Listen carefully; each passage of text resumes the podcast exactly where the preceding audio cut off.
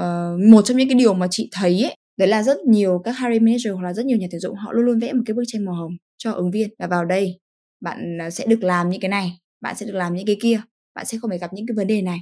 Nhưng thực tế nó lại không phải là như vậy.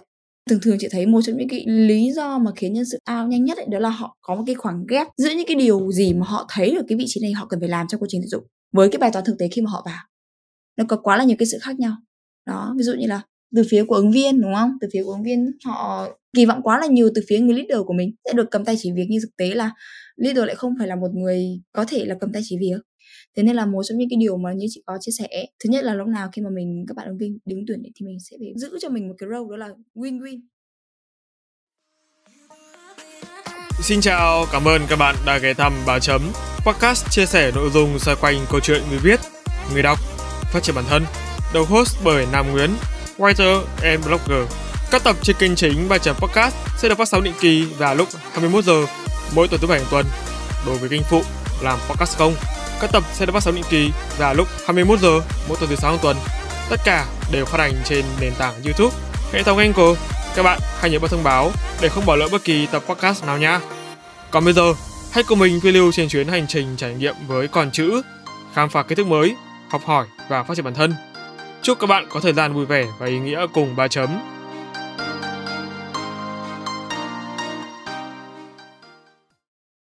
Xin chào, chào mừng các bạn đã quay trở lại với ba chấm podcast. Ngày hôm nay, chúng ta sẽ cùng chào đón một vị khách mời rất đặc biệt. Chị đã có 3 năm kinh nghiệm làm việc cho Apota Group, tập đoàn phát triển và là nhà cung cấp các nền tảng sáng tạo cho ngành công nghiệp giải trí, kỹ thuật số của Việt Nam. Vâng, em xin được chào chị à, Phương Nguyễn, Talent Acquisition tại Apota Group. Chào Nam và cho chị cũng gửi lời chào tới tất cả các bạn thính giả đang nghe đài. Ờ, hy vọng là chúng ta đang và sẽ có một ngày làm việc, một ngày học tập thật nhiều năng lượng và thật nhiều, ờ, niềm vui tích cực ha. Vâng. Ngày hôm nay của chị Phương như nào? Có phải đi, à, đến các trường để, ờ, talk không ạ? Ờ, ngày hôm nay thì là một một ngày mà chị Phương được nghỉ ngơi sau chuỗi rất là nhiều các sự kiện mà chị Phương vừa mới tham gia, trong đó có job fair, trong đó có một số cái buổi workshop mà chị Phương tham gia để chia sẻ với các bạn sinh viên, hay là một số những buổi sharing tại công ty này. Đấy mọi người ạ.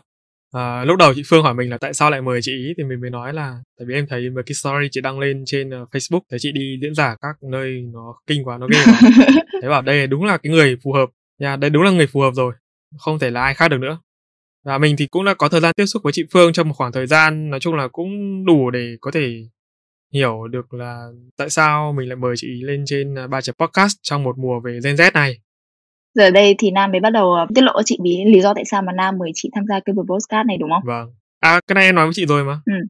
Em nhắc lại để chị nhớ thôi. Bây giờ à ok. Chắc là chị quên mất đấy. Vâng và không để các bạn chờ lâu thêm nữa. Ba chấm podcast on.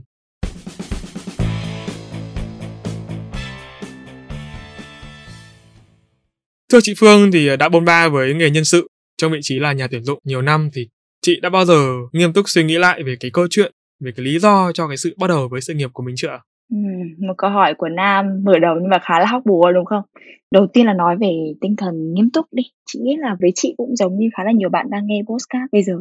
Khi mà mình bắt đầu vào một công việc gì mình làm ấy, cái điều đầu tiên mà chị lúc nào chị cũng sẽ đặt ra để mình có đó là cái tinh thần nghiêm túc để mình theo đuổi cái công việc mà mình đang làm. Mặc dù là không biết là nó có phải là một cái đích đến cuối cùng của mình hay không, nhưng mình hãy go for it mình hãy cố gắng làm hết sức vì chị nghĩ là cái kết quả mình nhận được nó sẽ xứng đáng với những gì mà mình đã bỏ bỏ ra về công việc mà chị đang chọn hiện tại là một talent acquisition ấy chị nghĩ là công việc này nó đến với chị như là một cái duyên ấy. Chị tốt nghiệp chuyên ngành kinh tế đối ngoại của trường đại học ngoại thương. Kinh tế đối ngoại thì nó không liên quan gì đến công việc nhân sự mà chị đang làm cả. Tuy nhiên ngay từ khi mà chị đang còn ngồi trên ghế nhà trường ấy thì chị cũng đã có cơ hội để tập sự với nhiều các vị trí khác nhau.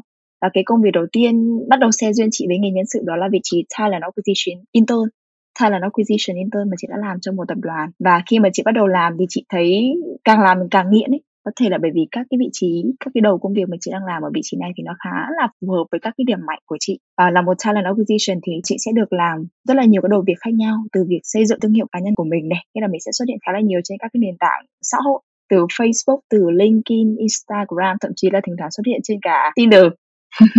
ừ, hoặc là công việc chính của mình đó là tuyển dụng, tuyển dụng con người bên cạnh đấy thì mình sẽ làm rất là nhiều hoạt động liên quan đến thu hút nhân tài và giữ chân nhân tài. Với những cái đầu công việc như thế này thì chị thấy khá là phù hợp với những cái điều mà chị muốn được làm. Bên cạnh đấy thì nó cũng sẽ cho phép chị, thứ nhất là được làm việc với con người nhiều, được tiếp cận với rất là nhiều các đối tượng khác nhau. Chị thì là một người khá là hướng ngoại và thích làm việc, thích nói chuyện và thích chia sẻ. Đâu đó là sự tư vấn tư vấn giữa con người với con người. Càng làm thì mình càng thấy công việc nó thú vị, đúng với đam mê, đúng với sở thích của mình từ đấy thì chị uh, mọi người hay bảo chị là phương là người rất là nghiện việc ấy. Cái sự nghiện của chị này nó bắt đầu trong 3 năm nay rồi. Và hiện tại thì chị cảm thấy không hề hối hận về cái sự uh, gọi là sự nghiêm túc mà mình đã theo đuổi cái công việc này. Thế cái khoảng thời gian mà chị nhận ra là mình bị nghiện ừ. là, là khi nào ạ? Thật ra là khi mà chị làm ấy đúng là chị làm cái gì mà có đam mê là chị không hề biết là chị nghiện đâu cho đến khi mọi người nói chị bắt đầu chị mới nhận ra là ok hóa ra là mình đã nghiện việc rồi. Thảo nào mà mình lúc nào mình làm công việc của mình với rất là nhiều cái sự vui mặc dù nó là một công việc rất là áp lực và vất vả nhưng lúc nào mình cũng thấy rất là vui khi được làm nó ấy. khó nhỉ? Em thì em cũng có những cái sự vui khi mà em làm việc nhưng mà để để cái trình độ nghiện việc chắc là chưa đến cái tầm đấy. Thì em cũng rất là tò mò không biết là mình đã bị nghiện việc chưa? Rất buồn biết cảm giác nghiện. Ừ ok đây hỏi trả lời trả lời câu hỏi này của chị. Ok em đã sẵn sàng OT sẵn sàng làm việc vào ngày thứ bảy hay ngày chủ nhật. À cái đấy thì có chị ạ. Nhưng mà vấn đề là ở các nơi trước em làm thì không ai cho em được điều kiện được làm OT cả. Ừ ok thế thì em cũng là một người nhận việc. Vậy thì trên cái hành trình đó thì đã có bao giờ chị ờ, chị vấp ngã hay là chị muốn từ bỏ cái công việc này chưa? Ừ, chắc chắn chứ. Làm gì có chặng đường nào chạy bước trên hoa hồng đúng không? Vấp ngã thì chị đã từng bỏ cuộc thì cũng đã từng có ý định và sự vấp ngã hay là bỏ cuộc này nó đến từ cái việc mà mình cảm thấy cái sự khó khăn mà mình gặp phải trong quá trình mà mình làm công việc của mình. Thật ra là mỗi một công việc thì chị nghĩ là sẽ có một cái áp lực riêng thôi thì với việc của chị đó là một talent acquisition thì chị nghĩ đây cũng là một công việc khá là áp lực. Vì sao? Bởi vì là cái nhiệm vụ của một bạn talent ấy, acquisition đó là mình sẽ phải chiêu mộ những người phù hợp vào trong một tổ chức. Và khi mà nói về sự phù hợp thì nó là một cái định nghĩa rất rất là rộng nó giống như là cái việc mà uh, nói nôm na hay đơn giản này chị hay ví. Mọi người hay ví công việc của chị giống như là bà mối ấy bởi vì chị sẽ phải đi tìm những cái màu sắc phù hợp vào trong công ty. Nó giống cái việc mà em thích một người đúng không? Em có một cái hình mẫu lý tưởng mà bây giờ làm sao để em có thể tìm được cái hình mẫu lý tưởng đấy. Và chắc chắn là sẽ có rất nhiều bạn đang nghe podcast này cũng sẽ thấy là cái việc mà mình tìm được một người phù hợp rất là khó đúng không? Đó về công việc của chị đó là gì? Đó là chị sẽ phải tìm được rất rất rất nhiều người phù hợp vào trong một tổ chức. Đó thì đây là một công việc mà bản thân chị đánh giá là một công việc khá là áp lực nhưng mà lúc nào chị cũng tìm thấy được cái niềm vui trong công việc. Và có lẽ đấy là lý do tại sao mà chị vẫn theo đuổi cái công việc này đến tận bây giờ. Em có thắc mắc, bất chợt có một cái thắc mắc mà em nghĩ là mình nên hỏi từ đầu. Nhưng bây giờ em mới nhớ ra, đấy là cái vị trí talent acquisition nó khác gì so với cái vị trí tuyển dụng thông thường. Tức là tìm kiếm nhân tài thì, ok, hiểu là nhân tài. Còn cái việc mà chị, mình tuyển dụng những người bình thường thì gọi là gì ạ? OK. Câu hỏi của Nam nó sẽ giống với cái câu hỏi mà sự khác biệt giữa một recruitment, đúng không? À, là một recruitment với một talent acquisition là gì? Với một recruitment hay còn gọi là nhà tuyển dụng ấy, thì công việc chính của họ đó là họ sẽ tuyển dụng theo những cái order từ phía công ty đưa ra theo ngắn hạn. Talent acquisition như chỉ có dịch ở đây là chuyên viên thu hút và giữ chân nhân tài thì nó sẽ là một bài toán rộng và dài hơn đó là việc mà em sẽ phải lập kế hoạch như thế nào để mình có thể là tuyển dụng được đủ người tài vào trong tổ chức trong một thời gian nhất định này giúp cho tổ chức có thể thực hiện được những cái chiến lược kinh doanh của họ trong một thời gian dài. À, cái vị trí talent acquisition thật ra là với recruitment một recruiter ấy, thì sẽ nằm trong cái talent acquisition. Cái đầu công việc của một talent acquisition nó sẽ rộng hơn so với một recruiter đó là họ sẽ phải nghĩ nhiều chiến lược để mình có thể thu hút nhiều chương trình để mình có thể thu hút nhân tài vào. Một chiến lược tuyển dụng nó rộng hơn và một trong những đầu công việc của một TA cần phải làm nữa đó là cái việc mà mình sẽ giữ chân nhân tài như thế nào. Nếu như một recruiter thì họ sẽ chỉ cần tuyển dụng người đấy vào để lấp đầy cái chỗ trống, thì một bạn TA sẽ phải nghĩ đến cái bài toán làm sao để mình có thể giữ chân nhân sự đấy ở lại nữa. Trước khi mà tìm hiểu khách mời là chị Phương ấy, thì em có tìm hiểu Avota và được biết là cái độ tuổi trung bình ờ, nhân sự ở đây rất là trẻ trẻ vô cùng. Và cái điều đặc biệt là có những cái người mà có khi là chỉ ờ, bằng hoặc hơn em một hai tuổi thôi nhưng mà cái thâm niên gắn bó nó cũng không phải là ngắn. Đấy, vậy thì theo chị là một cái môi trường làm việc thế nào sẽ hấp dẫn và thu hút giữ chân những ứng viên ở lại gắn bó với công ty?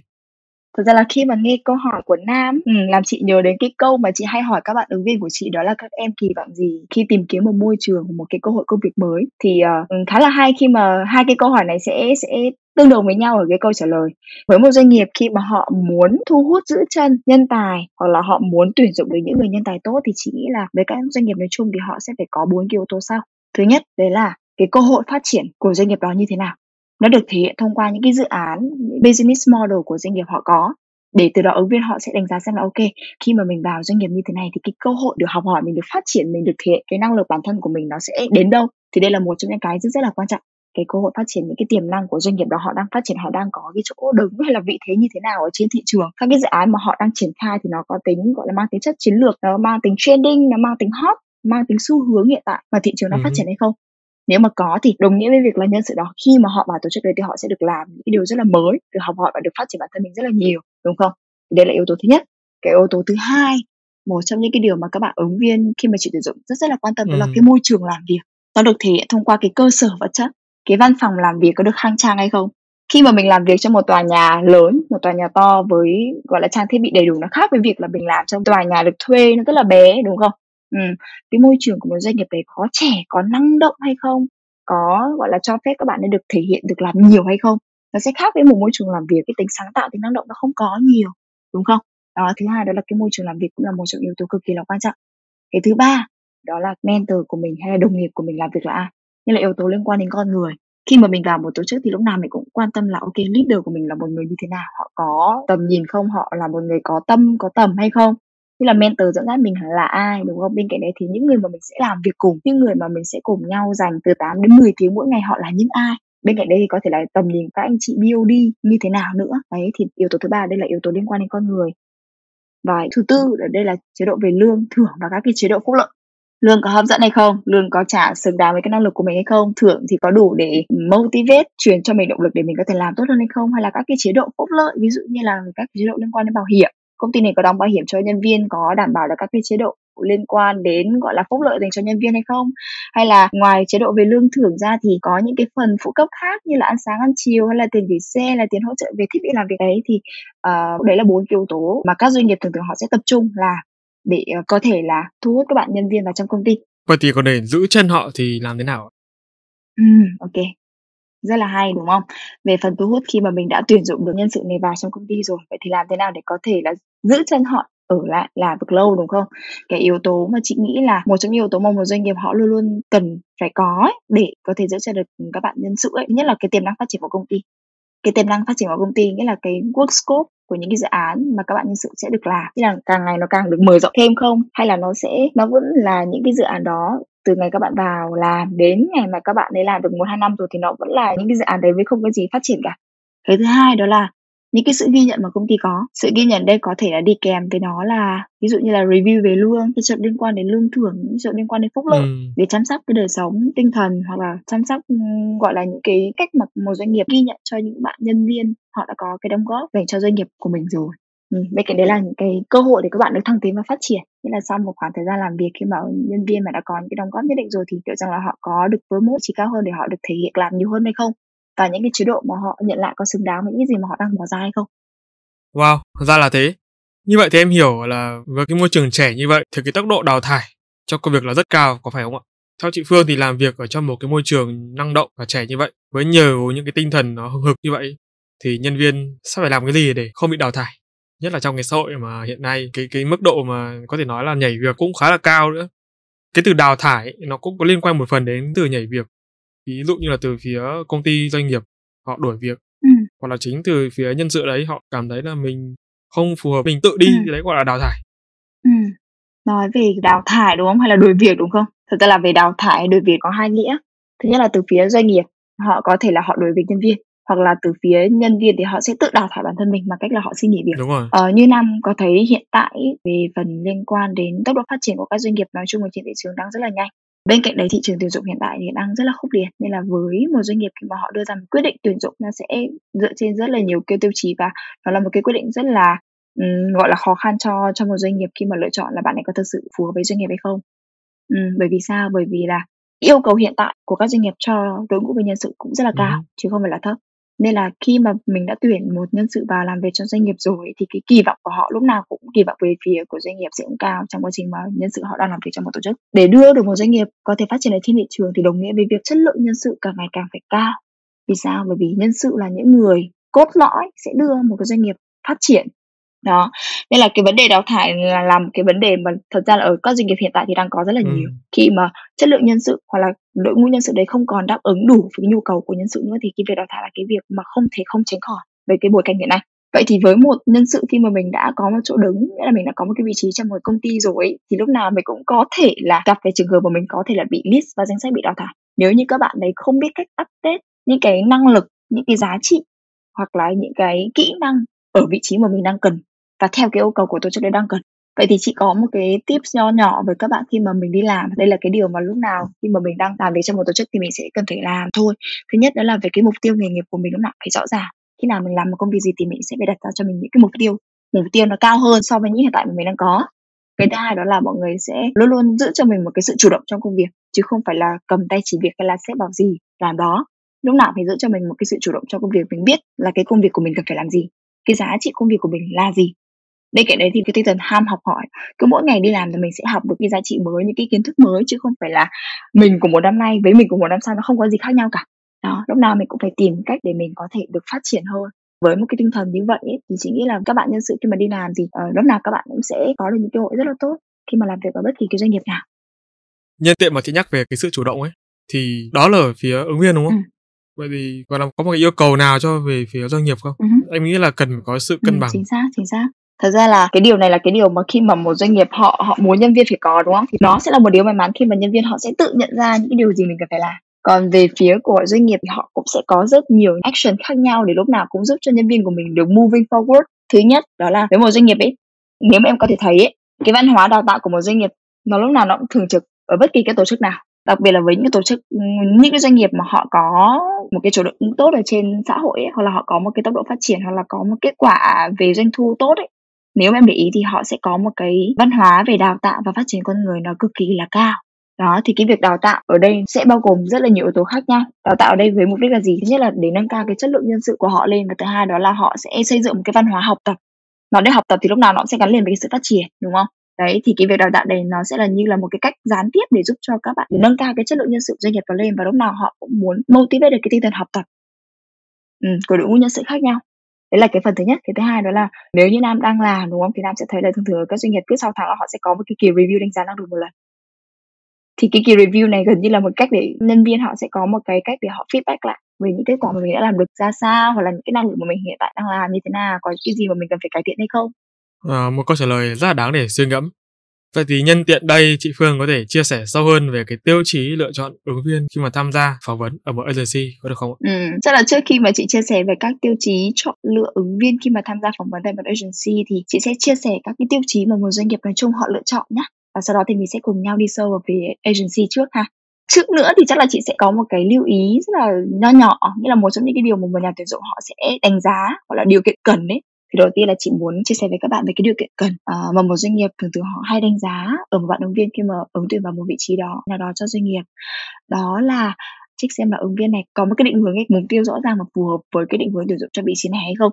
Họ biết là họ đang tìm kiếm một công việc như thế nào và cũng sẽ có sự so sánh giữa cái định hướng và mục tiêu công việc của bạn ấy với cái vị trí mà bạn họ đang tuyển có cái độ match với nhau hay không lý do tại sao chị đặt cái yếu tố này là yếu tố gần như là một điều kiện cần. Bởi vì sao? Bởi vì trong quá trình tuyển dụng thì chị đã gặp rất là nhiều bạn ứng tuyển nhưng mà lại không có một cái định hướng hay là một tiêu chí rõ ràng. Giống như là cái việc mà em đang đi đường nhưng mà em lại không có đích đến của mình ở đâu ấy nó rất là khó để cho các bạn có thể gắn bó cái vị trí đó và đi cùng với doanh nghiệp ở đường dài với nhau được.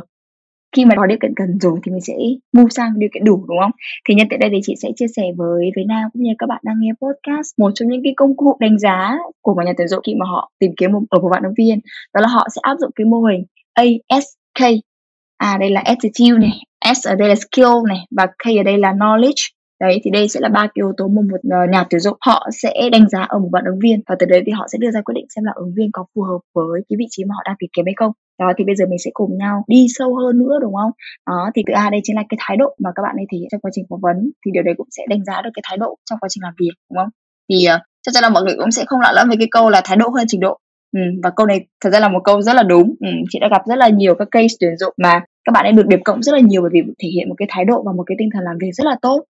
Tinh thần làm việc của các bạn ứng viên có thực sự là trách nhiệm trong công việc không? Các bạn ấy có yêu thích công việc này không? Hay là các bạn ấy là một người gọi là tỉ mỉ không? Đúng không? Ừ.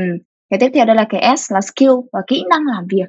Kỹ năng làm việc ở đây sẽ được lựa chọn là những cái yếu tố những cái kỹ năng mà các bạn cần phải có để làm tốt công việc này ví dụ như là với các bạn làm sale thì các bạn phải có một cái kỹ năng giao tiếp tốt chẳng hạn. Các bạn ấy có một cái kỹ năng để làm việc với con người hay là các bạn ấy có một cái kỹ năng về marketing, đúng không? Họ phải có một kỹ năng viết linh hoạt chẳng hạn. Đó. Thì tiếp theo là cái K ở đây là cái knowledge như là cái kiến thức. Kiến thức mà các bạn cần phải có để làm được công việc này. Ví dụ như là các bạn mà làm về phần marketing thì các bạn phải có kiến thức về marketing tổng thể, hay là các bạn có kiến thức về digital, đúng không?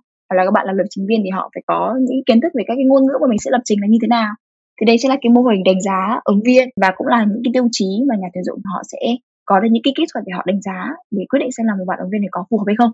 Come back lại câu hỏi của Nam đó là khi mà mình tham gia phỏng vấn ở một agency đúng không?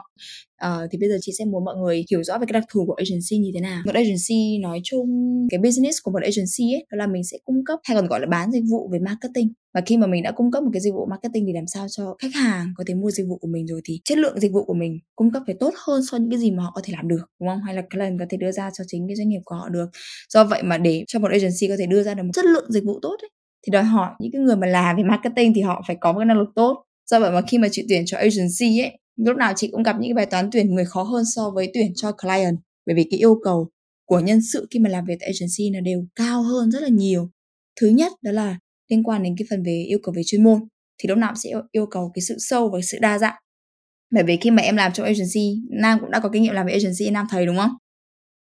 Ừ, ừm, đó là mình sẽ phải làm việc với rất là nhiều cái nhãn hàng khác nhau, từ bất động sản cho đến, ơ, gọi là, ngân hàng hoặc là FMCG hay là F&B, đúng không? Mình sẽ không chê bất cứ một cái ngành nghề làm một dịch vụ nào cả.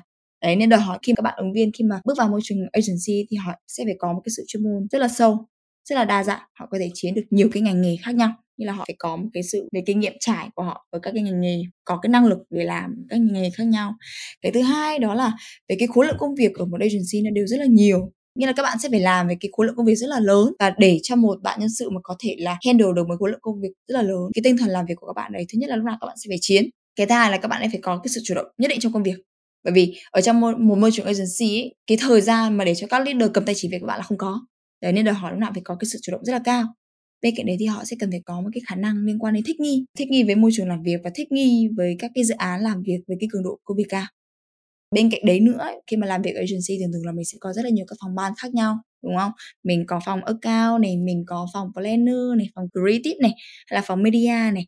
Nên là cái tinh thần, nghĩa là cái yêu cầu liên quan đến cái tinh thần làm việc về độc lập và khả năng về tiếng quốc của mọi người cũng là một trong những yếu tố chị cũng phải đánh giá rất là kỹ để đo lường năng lực làm việc của các bạn như vậy. Và ngoài ra thì sẽ là một số những cái yêu cầu chung cho tất cả, chị nghĩ là cũng không chỉ dừng lại ở agency mà là ở các cái vị trí nói chung nhưng mà ở agency thì là mình sẽ phải có cái năng lực nền tốt hơn ví dụ như là khả năng về quản lý công việc và khả năng về quản lý thời gian. Còn về cái khả năng mà cạnh tranh để giành giật ứng viên cho công ty mình với công ty đối thủ tức là sau khi mà đã lọc hết được rồi đã chọn ra được rồi những ứng viên đấy rồi nhưng mà bây giờ mình muốn kéo họ về với đội của mình hoặc là chính những ứng viên này với ứng viên kia chẳng hạn đấy tất cả những điều đó nó được thể hiện như nào ạ? Câu hỏi của nam thì chị sẽ chia thành hai ý. Thứ nhất là doanh nghiệp họ cần phải làm gì đúng không? Để có thể là thu hút được nhân tài vào trong công ty giữa một cái thị trường nhân lực rất là khác và cái thứ hai đó là các bạn ứng viên sẽ cần phải làm gì để mình có nhiều cái lợi thế cạnh tranh để doanh nghiệp gọi là thu hút mình đúng không Ok, rồi nói về cái bài toán liên quan đến thu hút và giành giật nhân sự thì nó sẽ giống như cái ý đầu mà chị có chia sẻ. Một doanh nghiệp thì họ thường là họ sẽ có một số cái yếu tố để họ có thể thu hút được nhân tài vào trong công ty đúng không? Khi mà gặp được rất là nhiều những ứng viên tiềm năng, làm thế nào để cho một doanh nghiệp họ có được nhiều cái yếu tố để giúp cho các bạn nhân sự lựa chọn mình thay vì việc một tổ chức khác? Thì thứ nhất là với một doanh nghiệp phải thể hiện được rằng là khi mà bạn ấy vào đây, bạn ấy sẽ có được những cái điều gì để các bạn được phát triển. Doanh nghiệp sẽ cho các bạn những cái điều gì? Một cơ hội tốt để phát triển, hoặc là một cái cơ hội để các bạn sẽ được thể hiện như thế nào chẳng hạn? Hoặc là một cái môi trường để các bạn ấy có được những cái chế độ phúc lợi tốt, một cái mức lương xứng đáng với năng lực làm việc của các bạn? Hay là những cái nấc thang khi mà bạn đã làm tốt cái vị trí này rồi thì career path của bạn sẽ được thể hiện ở cái môi trường này của một cái doanh nghiệp này như thế nào. Đó thì thật ra là uh, mỗi một bạn nhân sự khi mà họ làm việc thì họ đều có những cái ưu tiên khác biệt thôi. Bên cạnh những cái yếu tố mà chị có chia sẻ ban đầu của một doanh nghiệp họ cần phải có nhé thì với một doanh nghiệp khi mà họ có một cái chiến lược để thu hút nhân tài thì lúc nào họ sẽ đánh vào những yếu tố các bạn nhân viên họ đang cần phải tìm kiếm ấy. Đấy sẽ là một bài toán mà để cho doanh nghiệp có thể show off xem là hiện tại thì doanh nghiệp họ đang có những cái gì mà bạn ứng viên đang tìm kiếm à, khi mà mình đã match được hai cái yếu tố đấy lại với nhau rồi thì mình mình tìm thấy nhau và mình sẽ đồng hành cùng lâu dài với nhau. Ừ. vậy thì với một ứng viên họ sẽ cần phải làm gì để họ sẽ có được nhiều những cái cơ hội tốt hoặc là nhiều những cái lời mời từ phía doanh nghiệp đúng không? Là là họ phải thể hiện được cái năng lực những cái giá trị của họ sẽ đem lại cho công ty khi mà công ty đưa ra một quyết định tuyển người. Vâng, đến đây thì xin phép chị Phương cũng như là các quý thính giả lắng nghe một phút quảng cáo về kênh podcast thứ hai mới ra mắt của ba chấm. Tên là làm podcast không? Alo alo, bạn ơi biết gì chưa? Bác Chấm đã có một kênh phụ mang tên Làm Podcast Không rồi đó. Làm Podcast Không là nơi bà Chấm chia sẻ những kinh nghiệm, kỹ năng được đúc kết từ quá trình trải nghiệm của kênh kể từ khi thành lập cho đến thời điểm hiện tại. Dựa trên giá trị thật từ trải nghiệm thật, bác Chấm mong muốn mỗi quý thính giả khi lắng nghe kênh sẽ có thêm kiến thức, động lực để xây dựng và phát triển kênh podcast cho riêng mình. Còn chần chừ gì nữa, tìm ngay tên kênh và nhấn nút cho thông báo để không bỏ lỡ bất kỳ tập podcast nào nha. See ya! Vâng, thưa các bạn quý thính giả thân mến thì vừa rồi chúng ta đã được nghe chị Phương chia sẻ về tiêu chí lựa chọn ứng viên của nhà tuyển dụng. Dưới góc độ là ứng viên thì các bạn trẻ cần trang bị những yếu tố cần thiết nào để có buổi phỏng vấn thành công và xa hơn là đạt được mục tiêu on job ạ? À? Trước khi mình tham gia buổi phỏng vấn ấy thì chị sẽ có một số cái lưu ý nho nhỏ mà mình sẽ cần phải làm rõ. Thứ nhất, xác định mục tiêu và định hướng nghề nghiệp của mình rõ ràng. Vẫn là một cái bài toán ban đầu chị muốn nói. Khi mà mình muốn chinh phục một cái mục tiêu gì đấy thì thứ nhất là mình phải biết nó là gì đúng không? Mình phải gọi tên được mục tiêu của mình và định hướng công việc của mình là mình muốn làm gì. Thì sau đó thì mình mới có thể thuyết phục được nhà tuyển dụng là mình là một ứng viên sáng giá với vị trí đó. Thì cái đầu tiên một cái cực kỳ là quan trọng đó là hãy xác định được cho mình cái mục tiêu và định hướng công việc của mình mà nhớ là cái vị trí các em đã apply nó phải phù hợp với mục tiêu và định hướng phát triển của mình nhá, đúng không? Ok đấy là ý thứ nhất. Cái thứ hai đó là hãy hiểu bản thân mình. Hãy hiểu được những cái điểm mạnh của mình là gì, điểm yếu của mình ra sao, đúng không? Nếu mà không hiểu được điểm mạnh của mình là gì thì chắc chắn là cũng sẽ rất là khó để các em có thể có được một buổi phỏng vấn thành công. Và cái tiếp theo nữa đó là hãy hãy hình dung trước đi xem là, ok, với cái vị trí mà mình đã apply như thế này, với cái điểm mạnh, điểm yếu của mình như thế này với mục tiêu của mình ờ, nghề nghiệp của mình như thế này. Cái sự phù hợp của mình với vị trí mình đang apply là những gì đúng không? Nghĩa là trước khi mà mình uh, có được cái cội để mình thể hiện thì mình phải nghĩ trong đầu nó trước đi cái sự phù hợp của mình với cái vị trí mà mình đã apply là những gì. Đó thì khi mà các em đã tự đặt câu hỏi để trả lời được những cái thắc mắc mà chị vừa có gợi ý rồi thì là một cái bước mà các em sẽ có thể đến được một cái buổi phỏng vấn thành công rồi. Và để cho mình có thêm được cái sự tự tin và ghi điểm được trong mắt nhà tuyển dụng ấy thì một trong những yếu tố mà khá là quan trọng mà chính các bạn cần phải có ấy, trước một buổi phỏng vấn. Thứ nhất đó là mình phải tìm hiểu kỹ về dự án tìm hiểu kỹ về công ty mà mình đang apply. Nó giống như cái việc mà khi mà các em uh, crush ai đó đúng không? Mình hiểu được cái sở thích của cô gái này là gì này mình hiểu được cô gái này có những cái điểm như thế nào đúng không? Đó thì mình sẽ dễ tán đổ họ hơn là cái việc mà mình tán một cô gái mà mình không hiểu gì về họ cả. Nên là một trong những yếu tố mà cực kỳ cần thiết mình phải làm trước một buổi phỏng vấn đó là mình phải nghiên cứu kỹ về dự án nghiên cứu kỹ về công ty mà mình đã apply bên cạnh đấy thì mình cũng phải hiểu tìm hiểu thêm về những ý thông tin liên quan đến vị trí mà mình đã apply nó có những yếu tố như thế nào đó khi mà các em đã trả lời được hết những câu hỏi mà chị có đặt ở phía trước rồi thì cái buổi phỏng vấn ấy, gần như là một cái cơ hội để mình sẽ thể hiện bản thân của mình đúng không? Vậy thì trong một buổi phỏng vấn thì cố gắng là mình sẽ thể hiện được là cái điểm phù hợp của mình với vị trí mình đã apply là sao đúng không? Chứng minh cho nhà tuyển dụng thấy là mình là một ứng viên sáng giá với vị trí này. Bên cạnh đấy thì một trong những cái yếu tố mà chị thấy là các bạn rất là cần phải có là cái sự chân thành. Ờ, như chị hay chia sẻ với các bạn ứng viên mà chị tuyển dụng ấy, đó là gì? đó là cái vai trò giữa nhà tuyển dụng và một bạn ứng viên, đó là mối quan hệ win-win. Mình không phải mình đi xin việc. Doanh nghiệp họ cũng đang rất là cần mình. Thì lúc nào mình phải thể hiện một cái sự win-win. Thế là những cái yếu tố gì mà là những cái yếu tố mà các em thấy là nó là của mình, nó là mình, các em có thể chia sẻ một cách rất là thẳng thắn với nhà tuyển dụng để có thể hiểu thêm về em. Đó, đổi lại thì khi mà mình thẳng thắn, chân thành với nhà tuyển dụng thì nhà tuyển dụng cũng sẽ rất là chân thành và thẳng thắn với các em. Vậy thì đứng dưới góc độ cá nhân của chị là một TA theo chị là tại sao lại có những cái trường hợp tuyển vào xong sau đó lại out? Ngoài tất cả những cái yếu tố ở trên thì liệu còn có những cái lý do nào khác? Ý em là những cái lý do mà nó mà những người bên ngoài ấy, họ nhìn vào họ không thấy được ờ, liên quan đến một số những cái trường hợp mà các bạn vừa tuyển vào lại ao đúng không? Thật ra là đây là một bài toán mà khá là đau đầu.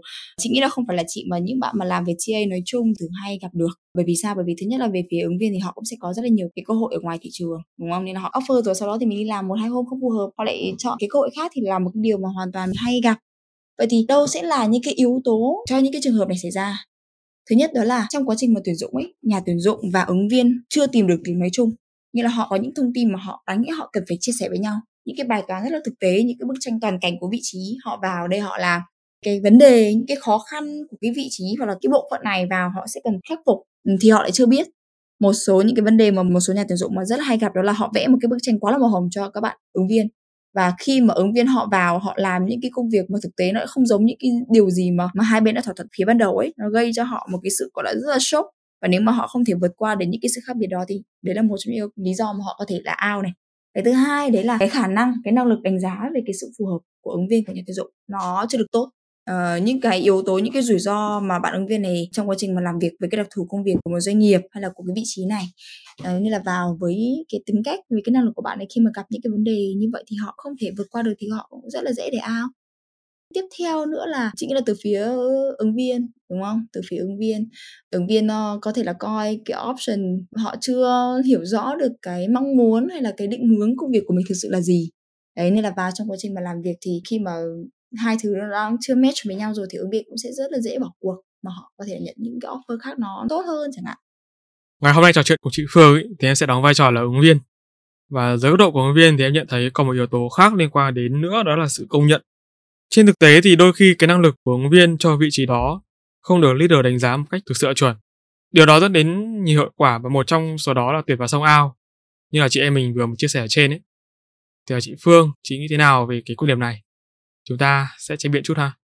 Vừa rồi thì chị cũng có thực hiện một cái cuộc khảo sát để chị uh, gọi là xây dựng một cái hành trình trải nghiệm ứng viên tốt hơn ấy khá là đặc biệt khi mà cái sự công nhận này là một trong những cái yếu tố các bạn nhân viên vote cao nhất khi mà được hỏi là yếu tố gì là cái yếu tố mà các bạn kỳ vọng sau một khoảng thời gian làm việc tại công ty, thì khi đấy chị cũng list ra rất là nhiều những cái option lựa chọn khác nhau. Trong đấy có liên quan đến khen thưởng này, công nhận này, liên quan đến cơ hội phát triển này, cơ hội thăng tiến này, đồng nghiệp của mình này, thì sự công nhận đây là một trong những option được các bạn ý lựa chọn nhiều nhất. Đó, thì nó cũng là tâm lý chung các bạn nhân sự mà đi làm trong công ty ấy, lúc nào khi mà họ đã có một cái thời gian cống hiến, họ có một thời gian để làm việc rồi, thì cái sự công nhận ở đây là một trong những cái yếu tố mà một doanh nghiệp họ luôn luôn tìm cách để thể hiện cái sự công nhận này cho các bạn nhân viên khi mà đi làm thì sự công nhận này nó sẽ được thể hiện dưới rất rất rất rất nhiều những hình thức khác nhau.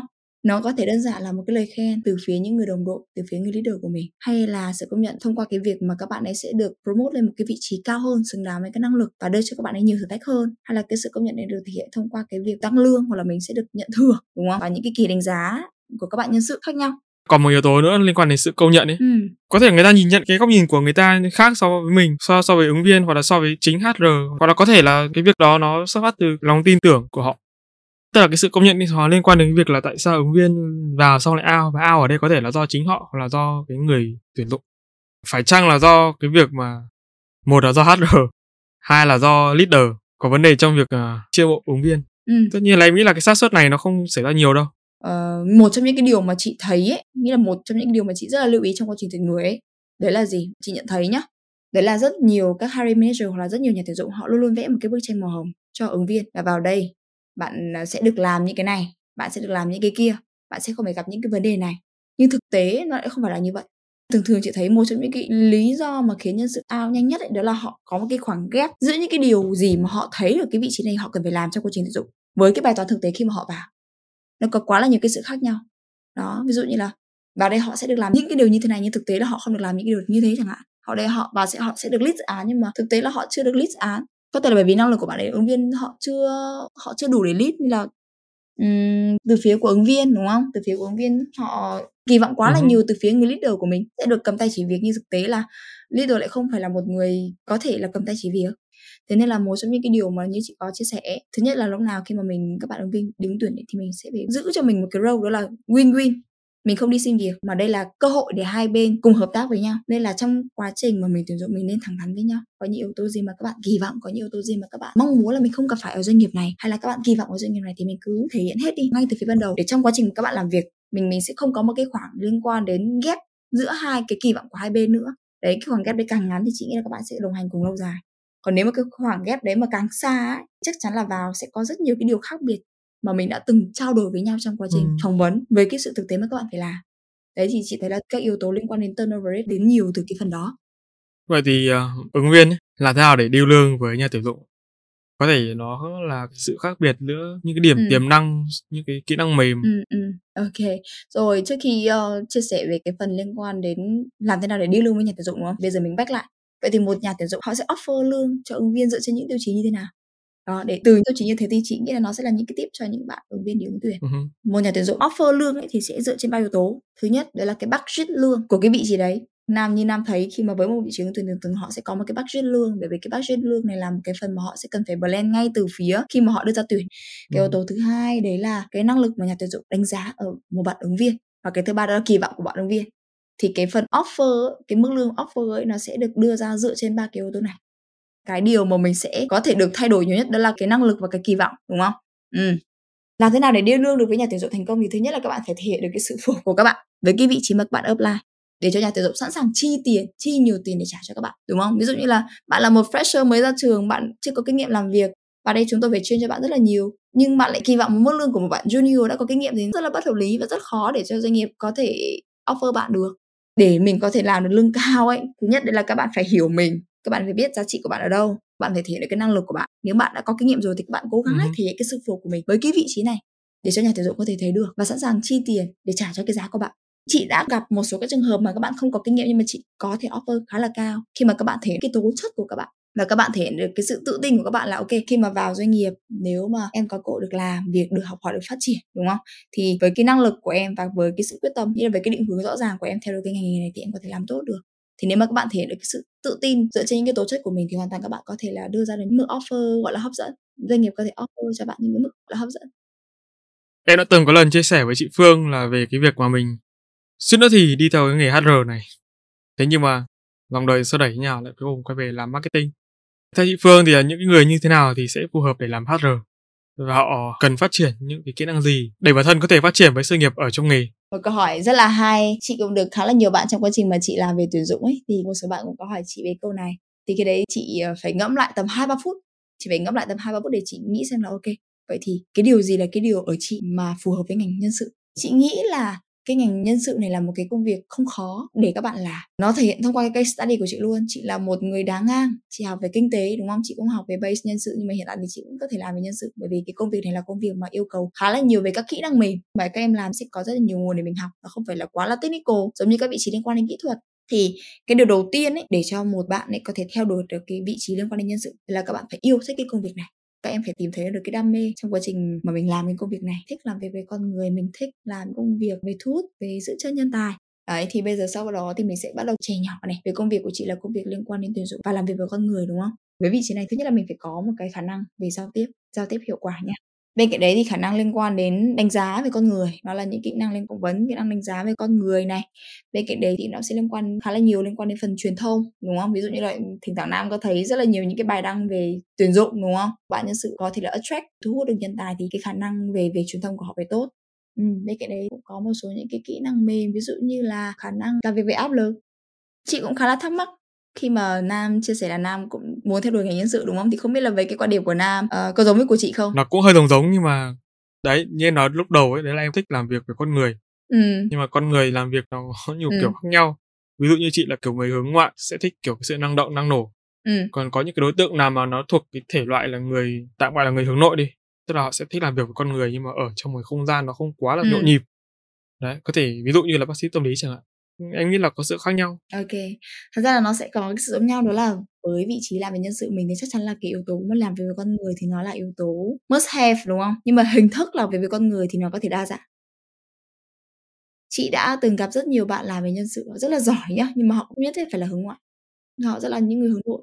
Cách mà họ tiếp cận với nhân sự của họ có thể là không phải là bằng lời như chúng ta đang nói chuyện như thế này mà nó có thể là qua nhiều hình thức khác nhau ví dụ như là qua nhắn tin đúng không? Bây giờ thì cái lứa Gen Z mình thì cũng gọi là Gen Z nhưng mà là đầu Gen Z. Nhưng mà cái lứa mà cuối Gen Z ấy, hoặc là giữa Gen Z thì họ bắt đầu có những suy nghĩ mà em thấy là nó khá là khác so với mình. Đối với những người HR ấy, những người tuyển dụng những người TA thì họ update cái năng lực nhìn người của mình như thế nào để hiểu được cái đối tượng Gen Z họ đang thực sự nghĩ gì và muốn gì. Tức là nó cũng liên quan một chút đến cái việc là cái khoảng cách cái khoảng cách nó càng ngày nó càng xa ấy, thì khi đó thì liệu là cái nghề HR này nó có bị đào thải nhanh không? Nhường chỗ cho những HR trẻ hơn. Thật ra là nếu mà là một người nhân sự mà đã có năng lực để đánh giá con người rồi thì họ sẽ có cái năng lực để đánh giá tất cả các đối tượng khác nhau. Đồng ý với việc là mỗi một đối tượng tuyển dụng vào, mình sẽ chia sẻ theo level. Ví dụ như là khi mà mình đánh giá một bạn fresher thì nó sẽ khác với các cái tiêu chí mà mình đánh giá một junior, hoặc là khác với tiêu chí đánh giá một senior, hoặc là một bạn làm về level C một trong những cái áp lực mà các anh chị làm trong ngành tuyển dụng ấy, đó là lúc nào mình cũng sẽ phải là cập nhật cái xu thế liên quan đến thị trường. Và một trong những cái điều mà các anh chị cần phải làm đó là phải nghiên cứu insight, người dùng. Giống như các em làm về marketing ấy, tương tự như thế, khi mà làm về về tuyển dụng, làm về nhân sự ấy, lúc nào mình cũng phải hiểu rõ là cái đối tượng mình làm việc họ đang có insight như thế nào. Các bạn Gen Z họ sẽ kỳ vọng gì ở một cái doanh nghiệp? Kỳ vọng của một bạn Gen Z nó sẽ khác với cái kỳ vọng của một bạn, một người đã có kinh nghiệm làm trên một năm, hay là kỳ vọng của một người đã có kinh nghiệm làm về quản lý của một doanh nghiệp rồi? Thì về cái cách mà nghiên cứu như thế nào thì các anh chị sẽ có rất là nhiều cái cách khác nhau. Giống như nam hay thấy Ừ. là chị hay tham gia rất là nhiều các workshop đúng không? Chị hay có rất là nhiều cơ hội để tiếp cận với, các bạn ở nhiều đối tượng khác nhau đúng không? Thì đấy là một cái cách để chị có thể hiểu rõ thêm về cái đối tượng mà chị đang làm cùng. Nhưng mà mình hay tìm cái cơ hội để mình tiếp cận với họ. Bên cạnh cái việc là mình có thể search một số thông tin ở trên các trang mạng xã hội đúng không? Một số cái nghiên cứu một số cái bài báo chẳng hạn.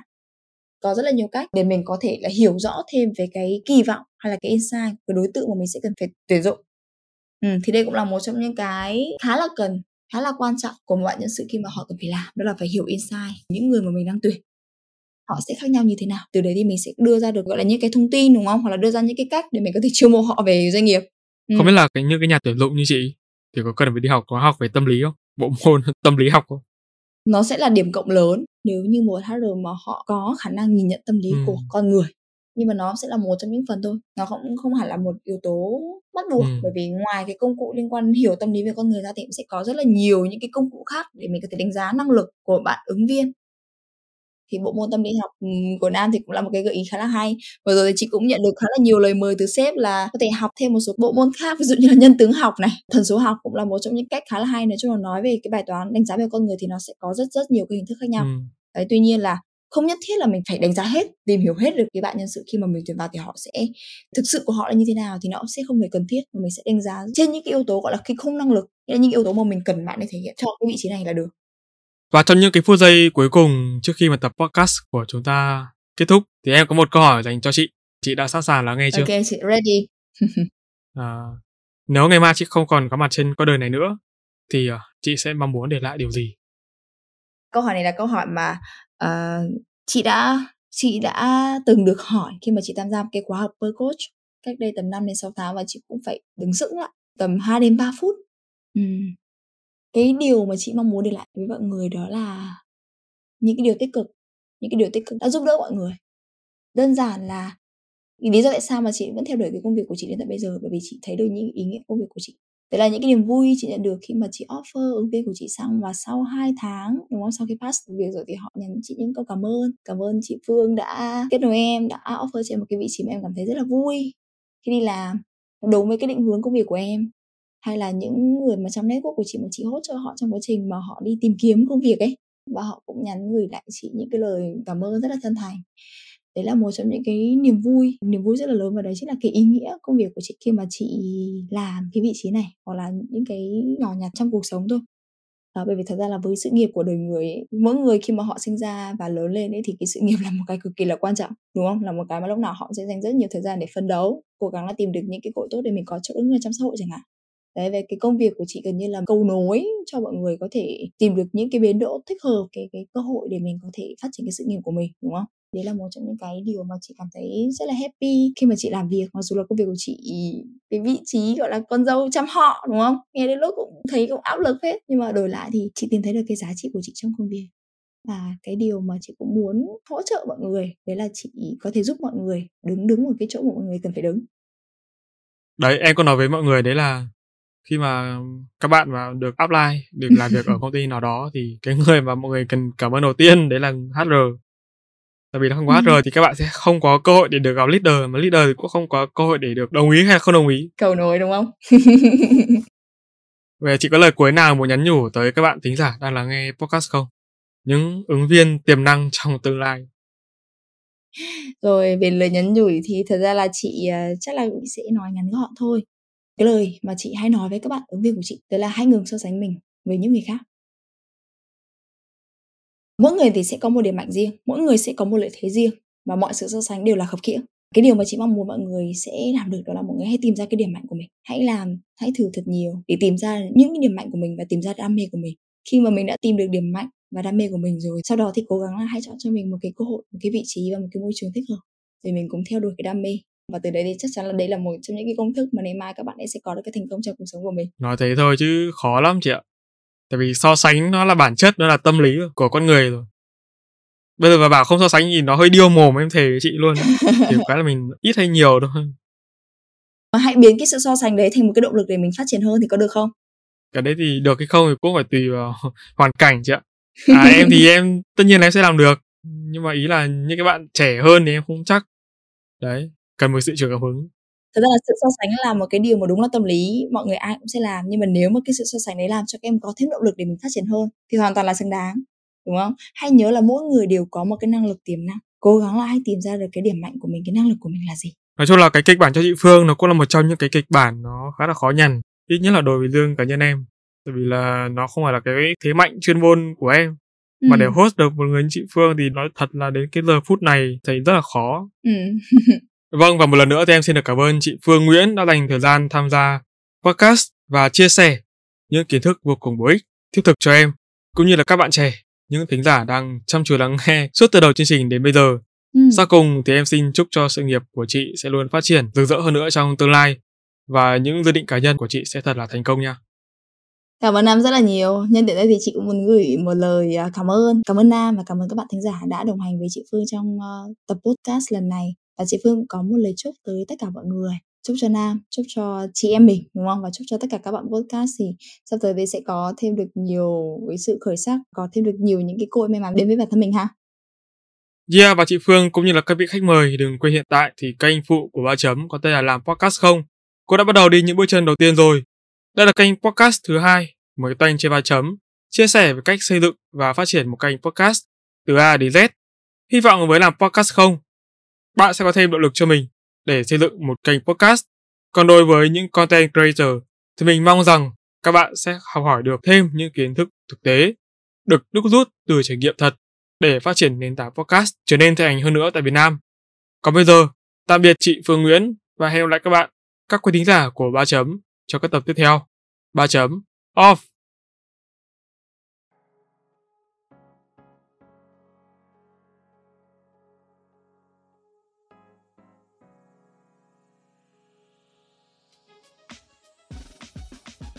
Ok, 3, 2, 1, let's talk. Cái mà chị ấy lúc nào cũng hướng đến là cái chất lượng mà mình đem lại cho các bạn. Ừ nên là hoàn toàn có thể thậm chí là hai ba lần chị cũng ok. Này chị thấy mạng này hơi chập chờn đấy không biết là từ bên em hay bên chị? Xung quanh chị có để cái thiết bị điện tử nào khác không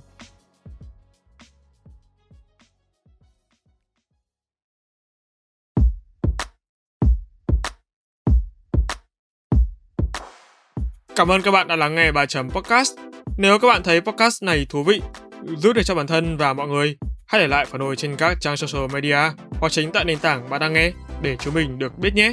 Qua để có thể lắng nghe thêm nhiều nội dung bổ ích hơn nữa, các bạn có thể mua giúp ba chấm tách cà phê nho nhỏ nha. Việc làm nhỏ này của các bạn vô cùng cần thiết để ba chấm chúng mình có thể cải thiện tốt hơn nữa chất lượng các tập podcast trong tương lai.